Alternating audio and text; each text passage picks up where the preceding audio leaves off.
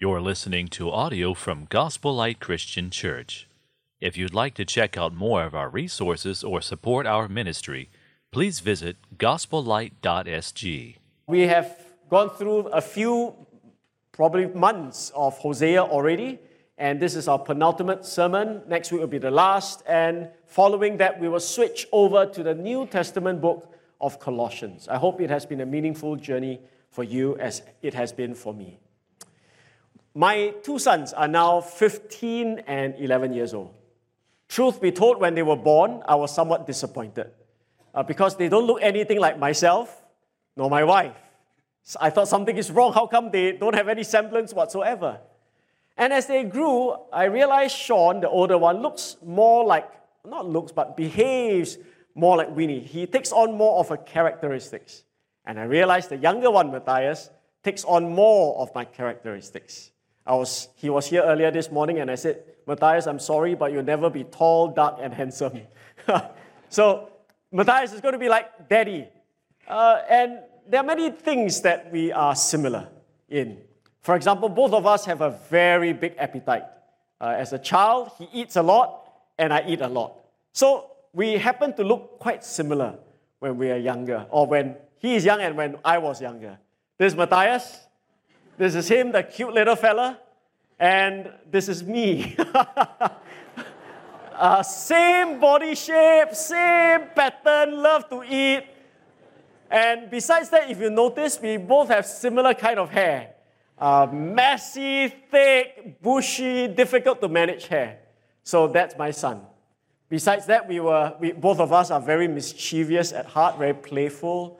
And so when I react in certain situations, I can somehow predict how he would respond in the same situations as well. You could say he's a chip off the old block, or like father, like son. That is the idea, the main idea, I think, that you'll find unique in Hosea chapter 12. God is saying to Israel that your father Jacob repented and came to me. So, Israel, as descendants of your father Jacob, you can also do so. See, in verse 4, he, that is Jacob, strove with the angel and prevailed. He wept and sought his favor. He met God at Bethel, and there God spoke with us. And just as Jacob had an encounter with God, humbled himself, and truly came to God, so you, O Israel, by the help of your God, return Hold fast to love and justice and wait continually for your God. So I think this is the highlight in this chapter. So we like to look at what it means for Israel to follow in Jacob's footsteps. What does it mean to be like father, like son? So let's look at Jacob's life, and then we're going to look at how it applies to Israel, and then obviously we must not forget ourselves and how the truth should apply to us. So we're going to look at Jacob, Israel, and you and I today. All right? So let's start. First of all, the Bible gives us a glimpse into Jacob's character. What's he like? If there's a summary of his life, at least before coming to God, what would it be? Well, the author, Hosea, chose to say, In the womb, he took his brother by the heel.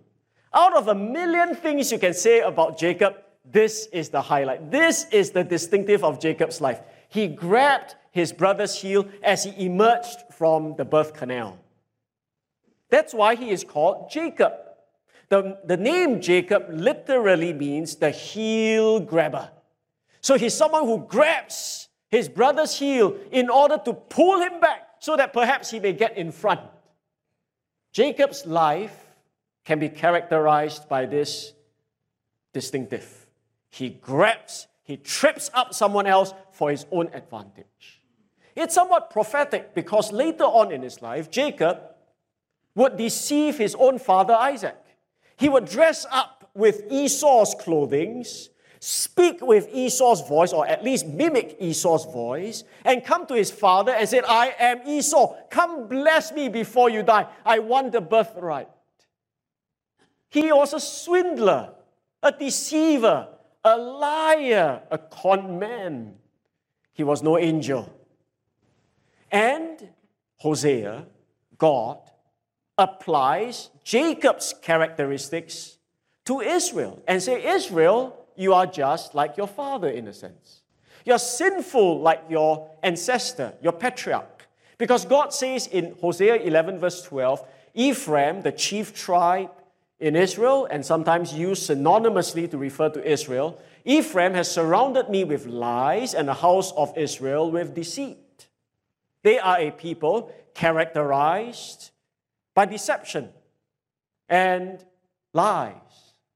That's not just in uh, Hosea 11 12, but verse 1 Ephraim feeds on the wind and pursues the east wind all day long, probably referring to how they would seek help from Assyria rather than God. They multiply falsehood and violence. Verse 7 A merchant in whose hands are false balances, a dishonest fishmonger, a dishonest uh, butcher, a dishonest merchant. That's how Israel is like. So they were deceitful, just like Jacob was. But Hosea also expands upon other sins in this land. I mean, that is what we have been looking at throughout the book of Hosea, but in the immediate context, talks about how they love violence, they resort to violence, how they love to oppress. And the Bible says that they have blood guilt and they are filled with disgraceful deeds. Yet, for all these sins, they are self righteous in and of themselves because in verse 8, they say, They cannot find in me iniquity or sin. This week, I was having a Zoom meeting with some of our church leaders. And before we start, I invited one of them to open the session with a word of prayer. And on Zoom, I could see his mouth move, but I hear nothing. You know, the typical problem in Zoom meetings, right? So I say, hey, uh, sorry, you you, we can't hear you. Can you unmute yourself? So I saw him frantically try to press, press, press, press, press, but still cannot hear. Something wrong with him, I thought, until the rest of them began to type in a chat message. We can all hear him. maybe it's you. Well, they didn't say maybe it's you. Then I realized, oh, I have muted my laptop, so I couldn't hear anything. You know, when something goes wrong, we never think about ourselves as the cause. Not the first. It's always you, always them, always Israel. Or we read this and we say, oh, this is a this is a book about their sin. But like I said, it's important to read the Bible and realize it's not just written for Israel, it's written also for our sakes. And maybe we can be guilty of that self righteous attitude that sin is something they dealt with, but not us. But the Bible is like a mirror. It actually says the Bible is a mirror to show us our faults, to show us our sins, to show us how we have fallen short of God's requirements. So, whilst we look at the portrait of Jacob grabbing the heel of his brother, stealing that birthright, and we see Israel, the nation, plunged in deception and violence and disgraceful deeds. We must be reminded that this is written also to show us our sinfulness. The Bible gives us a portrait. Today, we all like to take selfies. Not we all, I don't. But uh, many people like to take selfies, photos. Wow, this angle very nice, that angle. We like to see how beautiful or handsome we are. Well, if God takes a selfie for you, it's not very nice, you know. This is your selfie. Their throat is an open grave. It's smelly. You know what's an open grave? Grave is supposed to close. Lah. You're supposed to bury underground because if you let it open, the smell is, or it's like a toilet seat, please close it. It keeps the smell in.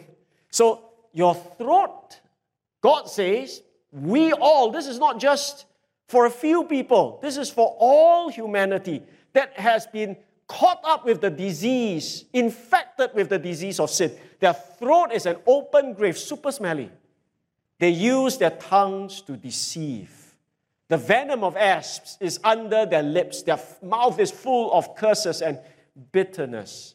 Their feet are swift to shed blood. Eh, their paths are ruin and misery, and the way of peace they have not known. There is no fear of God before their eyes. None is righteous. Is there one? No, not one. No one understands, no one seeks for God.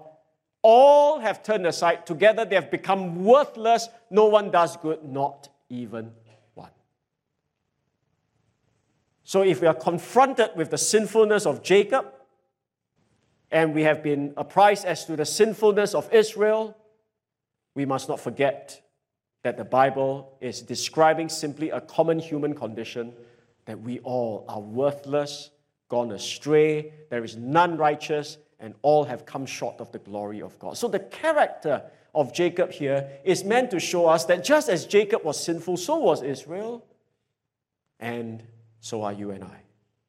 I hope you came to church today not thinking, I'm such a great fella, and God must be very pleased with me.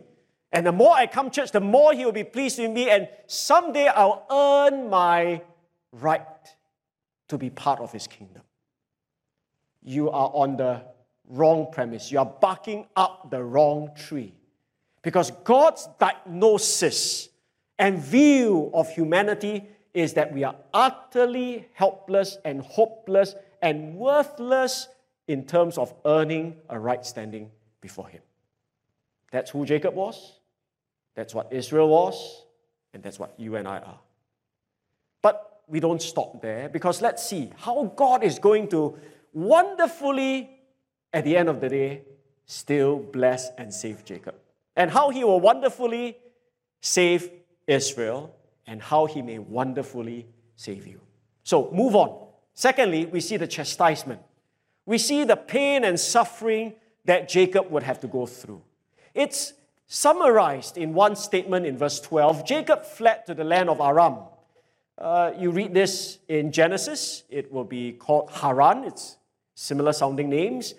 Jacob fled to the land of Aram, and there Israel, that is the other name for Jacob, Israel served for a wife, and for a wife he guarded sheep. So, this is one sentence that captures several chapters in the Bible. You will recall after Jacob swindled his father Isaac, his brother Esau, who has been robbed of his birthright, was furious. And Jacob knew that his brother is going to kill him. I'm going to kill you, he could imagine in his mind. So, he had no choice but to run. He had to be a fugitive. He would have to go back, or he would have to go to the land of Haran. And there he will meet with his uncle Laban. Now, Laban is the master, the guru of deception. If Jacob thought he was smart, he was outsmarted by his uncle. He, he fell in love with Laban's daughter Rachel. And so Laban said, If you want to marry my daughter, sure. Work for seven years and I'll give you my daughter to be married. So Jacob happily served seven years, and to him, seven years flew by because of his love for Rachel. But on the night that he was about to consummate his uh, marriage, he realized, huh? It's not Rachel, it's Leah. And so he was very upset. I worked for seven years and you gave me Leah. How come? And Laban, the guru, says, Well, it's the custom of our people here that we cannot marry the younger one, the older one have to go first. So never mind. You get Leah, but if you promise to work for me another seven years, then I'll give you Rachel. Bo. So in total, he worked 14 years before he could marry Rachel. But soon after, there was a conflict between Laban and himself, and he had no choice, but he had to leave his uh, in laws and go back to his hometown. As he was going back to his hometown, his servants came back and said to him, We came to your brother Esau, and he's coming to meet you, and there are 400 men with him. That sent shivers down Jacob's spine. What? My brother, after he's been on the run for 20 years, my brother, after 20 years, still won't let me go. He's coming to me with 400 men, so he chua. He kanchiong. He is scared for his own life. So he tried his very best. He's a smart guy. So on the spot, he devised a strategy to send forward all these livestock and goods, hoping to appease, hoping to placate his brother Esau so that he will not kill him and his family. So he sent them not at once because the impact better if you go in waves. So he was very smart. He calculated wisely, sending them in wave after wave after wave until he sent everything and he was all alone by the river Jabbok. Left to himself, bereft, bereft of ideas, helpless, in fear and trembling, he came to an end of himself. This is probably the lowest point, the breaking point, or soon to be breaking point for Jacob's life. And in a sense, this suffering, this agony, this 20 years of being deceived and on the run and being on the losing end is a kind of picture of how God is going to bring Israel, the nation, through a difficult time. You see, in chapter 12, we read again God saying, Because of your sins against me, I'm going to chastise you. I will again make you dwell in tents. You, you will not be living in your own land anymore. You will not have your own place to call home. You'll be living in tents, and you shall surely come to nothing. Your nation will be obliterated.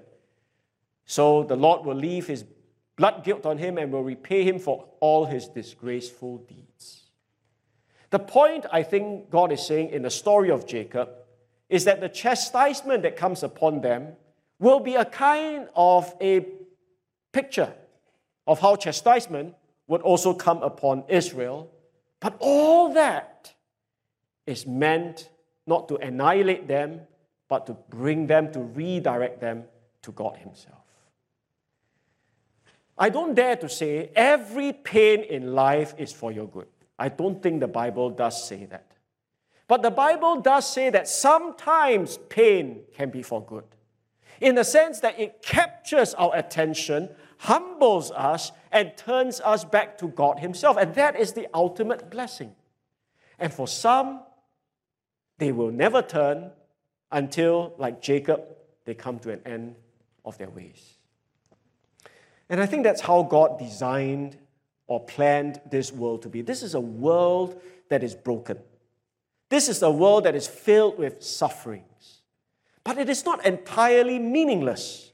It is not entirely vain. All these pains in this world, perhaps, is so that we may come to a realization that we sin against God, God is angry with us, and we better learn to repent and to return.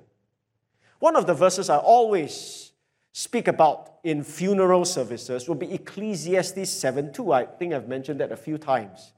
It says, It is better to go to the house of mourning than to the house of feasting. For that is the end of all men, and the living will lay it to heart. So, what Solomon, that wise man, is saying is, it's better for us to go to the place of sorrow and death and mourning than go to a party for feasting and wine. Why? Because that is the end of all men. That is where you will go. This is what you will eventually have to face. And it's better for you to be in that place of sorrow so that you may reflect and contemplate, and the wise will lay it to heart. So, God intends for this world to experience death, that we may be sobered up, so that we may be warned that judgment is coming from a holy God against sinners that perhaps you may repent and believe. Like I've said, I've been surrounded, not surrounded, but I've been meeting various people who are not yet Christians. And one of the common points I have gathered from these dear people in, these, in this season in my life is a lot of them are turning to God, waking up to their real, realization that life is not quite what it should be because afflictions and pains have sobered them up. So today, maybe you're going through a hardship. You can see a similarity with Jacob and with Israel. I hope this is the reason why today you are seeking the truth and wanting to know what the Bible has to say that you may one day truly come to know this God of the Bible. But let's come to the third transition and that is the change that we see in Jacob's life. And this is again summarized very concisely with this statement He strove with the angel and prevailed, he wept and sought his favor. So, this introduces us to the epic battle between Jacob and God when he was all alone at the river Jabbok. The Bible tells us that a man wrestled with Jacob. Now, later on in this chapter, and also Hosea 12, it becomes clear to us that this is no ordinary man, not even an angel, but God Himself. Because He calls this place Peniel, which means I've met God face to face. So, this man who wrestled with Jacob is God. So, this was an epic match because they wrestled from night to the breaking of the day. Growing up, I watched WWF, not World Wildlife Fund, but World Wrestling Federation. I know the name is now changed, I think, uh, to WWE, World Wrestling Entertainment. But those matches, those uh, Hulk, is it Hulk, uh, Hogan, Ultimate Warrior, they fight usually 15, 20 minutes, 30 minutes. Wow, very tired already. But this is epic because they fought the whole night through. I mean, if there's anything you must learn that Jacob is a really tenacious guy. And when the man saw that he did not prevail against Jacob. Now, I, want you to know that this is not by any means saying, oh, God's so weak. Ah. Cannot outlast Jacob, cannot beat Jacob. No, no, I don't think God is not capable of beating Jacob. It's just that God allows Jacob to try his all, exhaust all his energy, exhaust all his determination and willpower, as it were, so that he may realize that when he has nothing left, this is what he can cling on. So, when it was the breaking of the day and Jacob is still at it, God touches his hip socket. Just a touch. And he had a dislocation of his hip. Now, the hip joint is super strong, right? Uh, you hear of people dislocating finger, dislocating elbow, dislocating shoulder, but very rare for dislocation of the hip unless you're very old or very huge force, especially like in driving. Uh, head on crash, you may dislocate your hip. But it takes a huge force, and all it takes for God is a touch. And when you are dislocated in your hip, you are useless in wrestling. There's no way you can win anymore. You can't even stand. So when he was dislocated, the man who wrestled with Jacob said, Let me go, for the day has broken. And when Jacob has nothing left, he now learns to plead. He now learns to beg. He says, I will not let you go unless you bless me.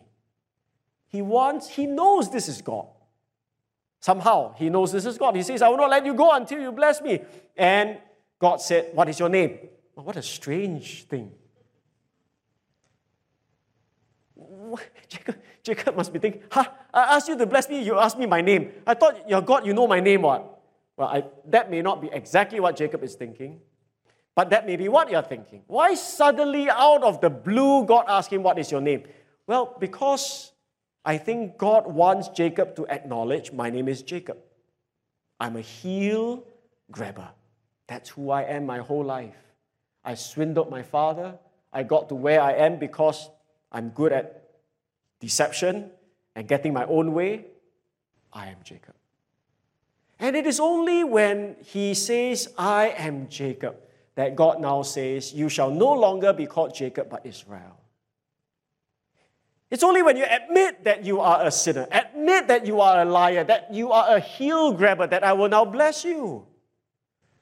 And can I say to you, the only way you can know God, the only way you can have power with God, the only way you can be saved by God is not to say I'm strong, but to realize I'm nothing. In fact, I'm sinful. I'm a heel grabber. I'm a liar.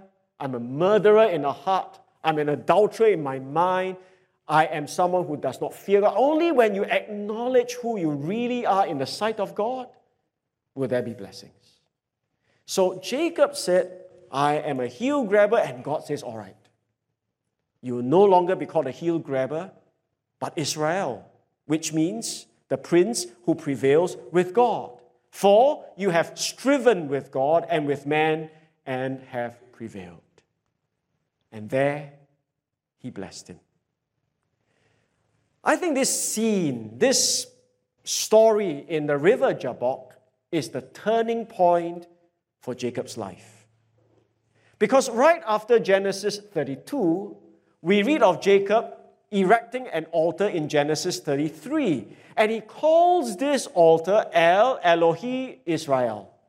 What does it mean? Well, it simply means God, the God of Israel. Who is Israel? Jacob. He's calling God the God of Israel.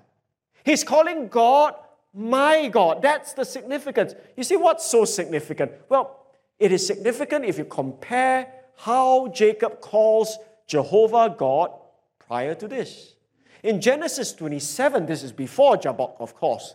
In 27, we read, Jacob calls the Lord, that is Yahweh, Jehovah, your God. He does not call God my God. It's someone else's God. In 31, he says, But the God of my father, not my God. And then he says in Genesis 31 42, if the God of my father, the God of Abraham, and the fear of Isaac, but not my God. But when he encounters God himself in Jabbok, he subsequently calls this place God. Not just the God of Abraham, not just the God of Isaac, but the God of Israel, the God of Jacob. He is now my God. So there is a change in Jacob's life. He has repented of his sins when he says, I am Jacob. And now he believes in God as his own God. I think this is when, if I may use a New Testament Christian term, he's born again, he's converted, he's saved. And Jacob's life is a tremendous encouragement for us not to give up hope for people around us. Maybe your son is not willing to repent and believe. Maybe your mom is not willing to repent and believe. Maybe your elderly grandfather is stubborn in his unbelief.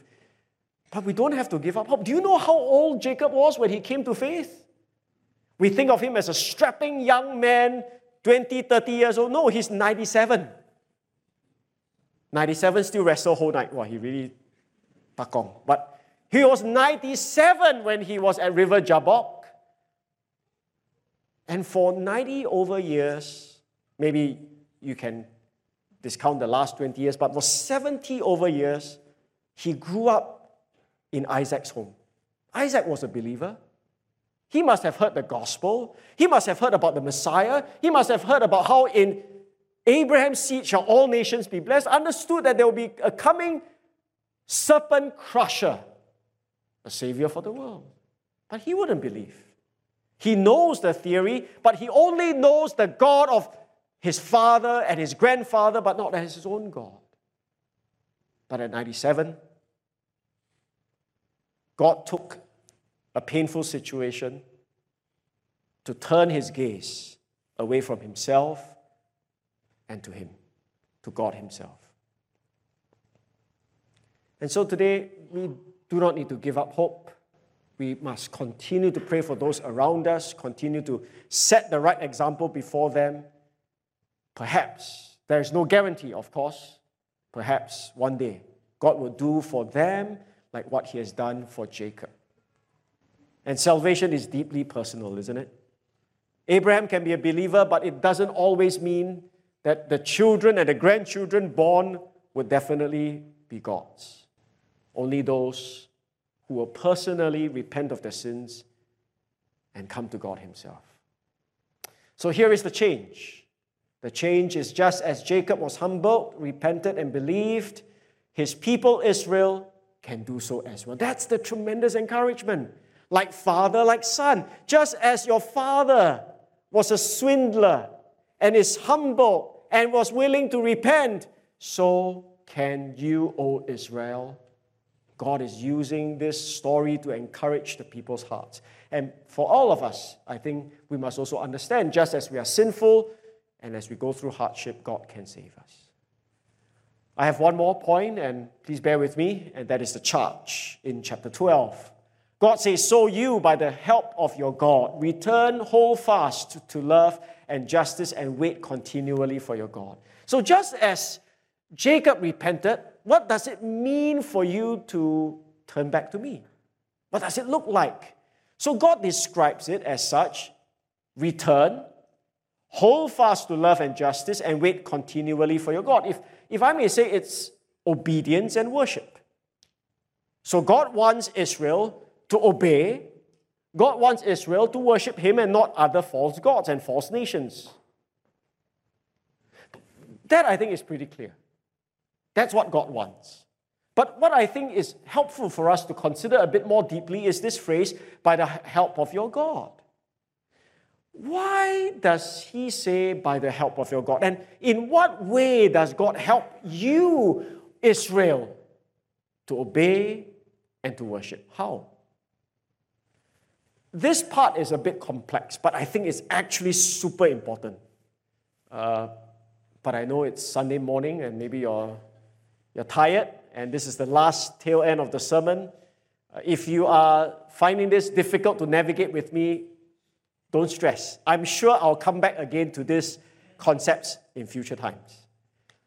But I think I, I, I, I want to bring this through together with you. How does God help his people to obey and to worship him?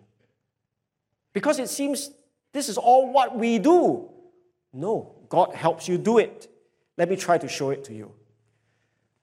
Centuries before Israel entered the promised land, God already told them this is what He will do. If your outcasts are in the uttermost parts of heaven, from there the Lord will gather you, and from there He will take you. Now, this is Deuteronomy. This is written by Moses.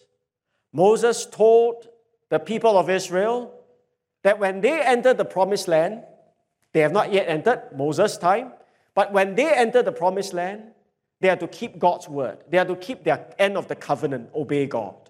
And if they do not do so, God will judge them, punish them, and may even send them into exile. That was written hundreds of years ago. And as it turned out, they did. The people of Israel and Judah did sin against God, and they were sent into exile.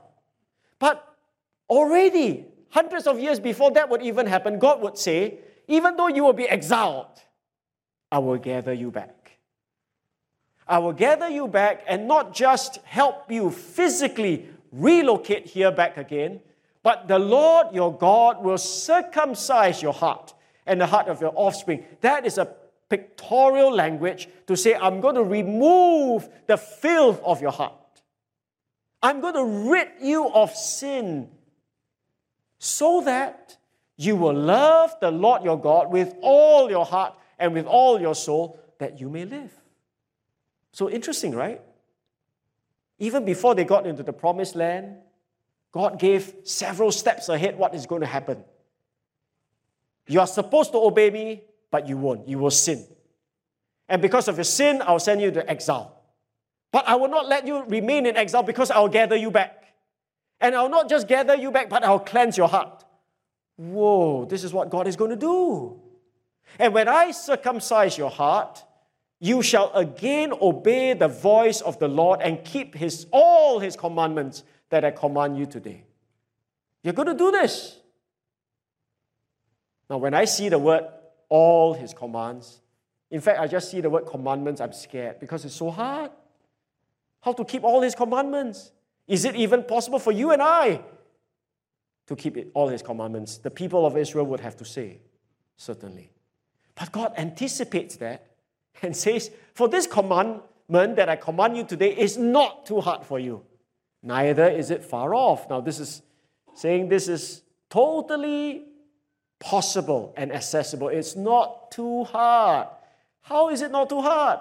It is not in heaven that you should say, Who will ascend to heaven for us and bring it to us that we may hear it and do it? Neither is it beyond the sea that you should say, Who will go over the sea for us and bring it to us that we may hear it and do it. But the word is very near you. There's something about what you have to say, something that is about what you believe and articulate, so it is in your mouth and in your heart so that you can do it.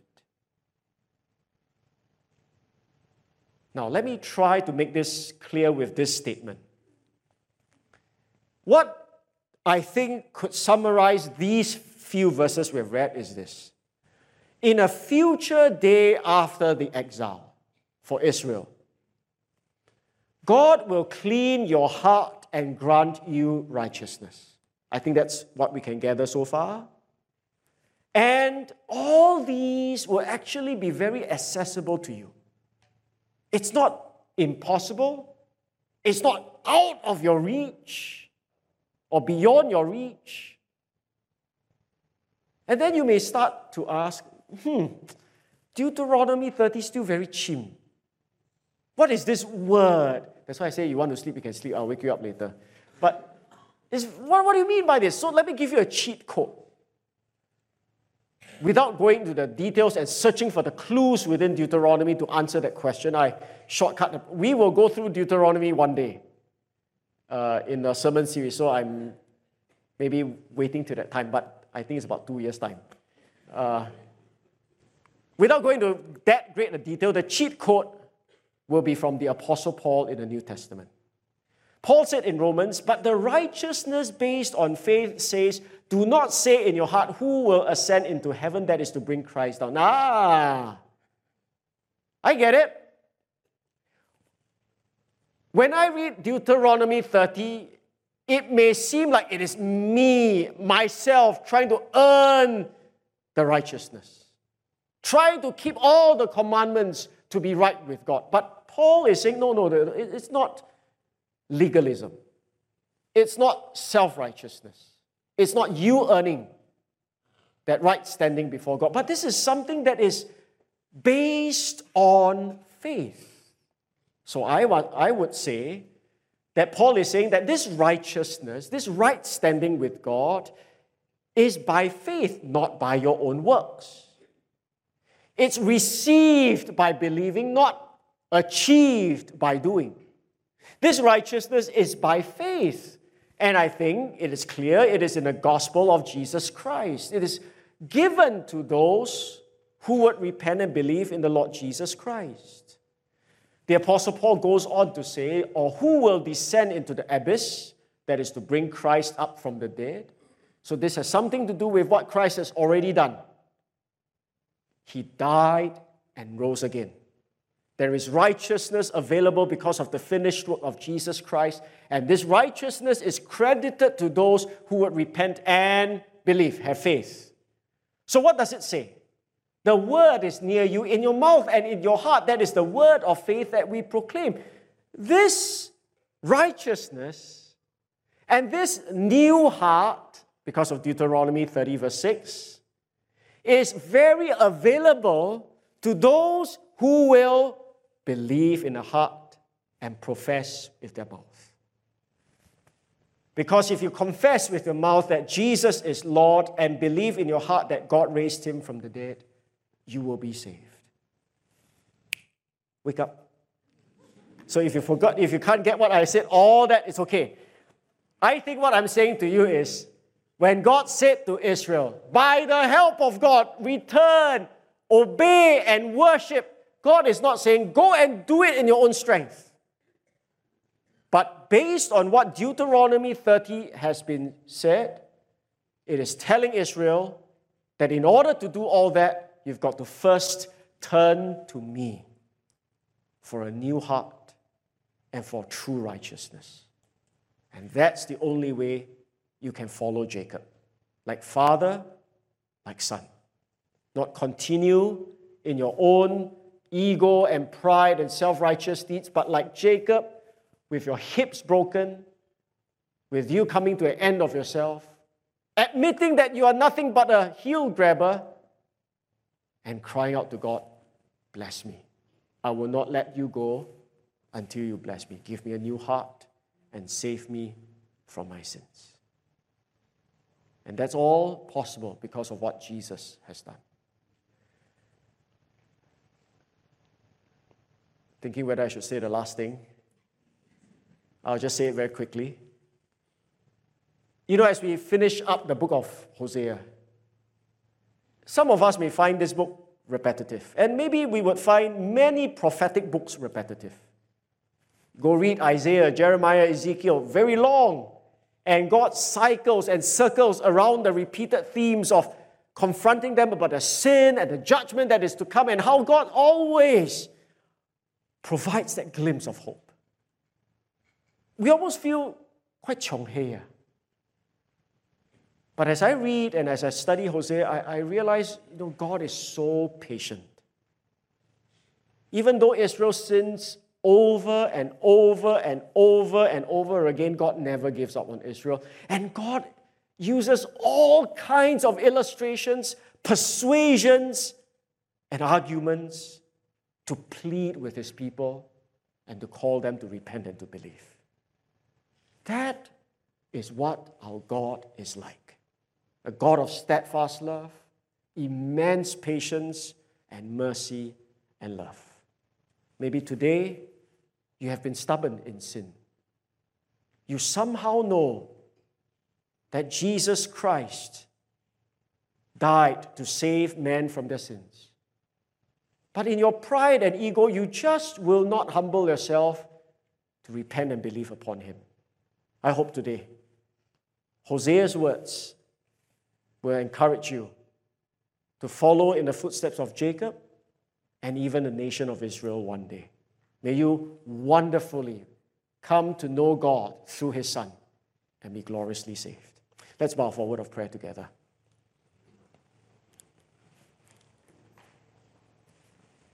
Gospel Light exists for the purpose of leading generations, leading you into a life changing relationship with Jesus Christ. The Bible is very clear that there is no life, no real salvation apart from a right relationship with Jesus. Because Jesus is the Lamb of God that takes away the sin of the world. He's the way, the truth, and the life, and no man comes to the Father but by Him. The solution is clear. But you will never be saved unless, like Jacob, you admit your sin, come to an end of your own ways, and at the end of your strength, you would simply humble yourself and cry out, God, have mercy on me, a sinner. I will not let you go until you bless me. Perhaps some of you have to face your Esau's, facing the music, facing suffering and pain as a consequence of your actions. Maybe you are coming to an end of yourselves. God perhaps is leading you to a Jabbok experience that you may come to Him and be saved. I pray you will soon do so. Dear church, even as we hear a message about God's pleading to sinners, may we all be reminded of how we are all brought to salvation in our very own lives. When God spoke to our hearts one day, broke our pride, showed us His greatness and His goodness. May we today never grow cold of that deep work in our hearts, grow cold of His love for us. May we love Him, therefore. May we serve Him, obey Him. May we worship Him with our lives. Not just Sunday morning, please, but every single day of our lives, in the thousand and one decisions we make. May we, as gospel lights, be faithful in witnessing the gospel to those around. So, Father, thank you today for who you are. God of amazing patience and mercy and love. Oh Lord, we are so full of ourselves. It's so hard for men and women today to come to you. So we plead today that by your grace you'll remove blindness and enable men and women like Jacob with broken hips to come to you and say, We will not let you go until you bless us. So bless your people, bless your church. May you be glorified. We ask in Jesus' name. Amen.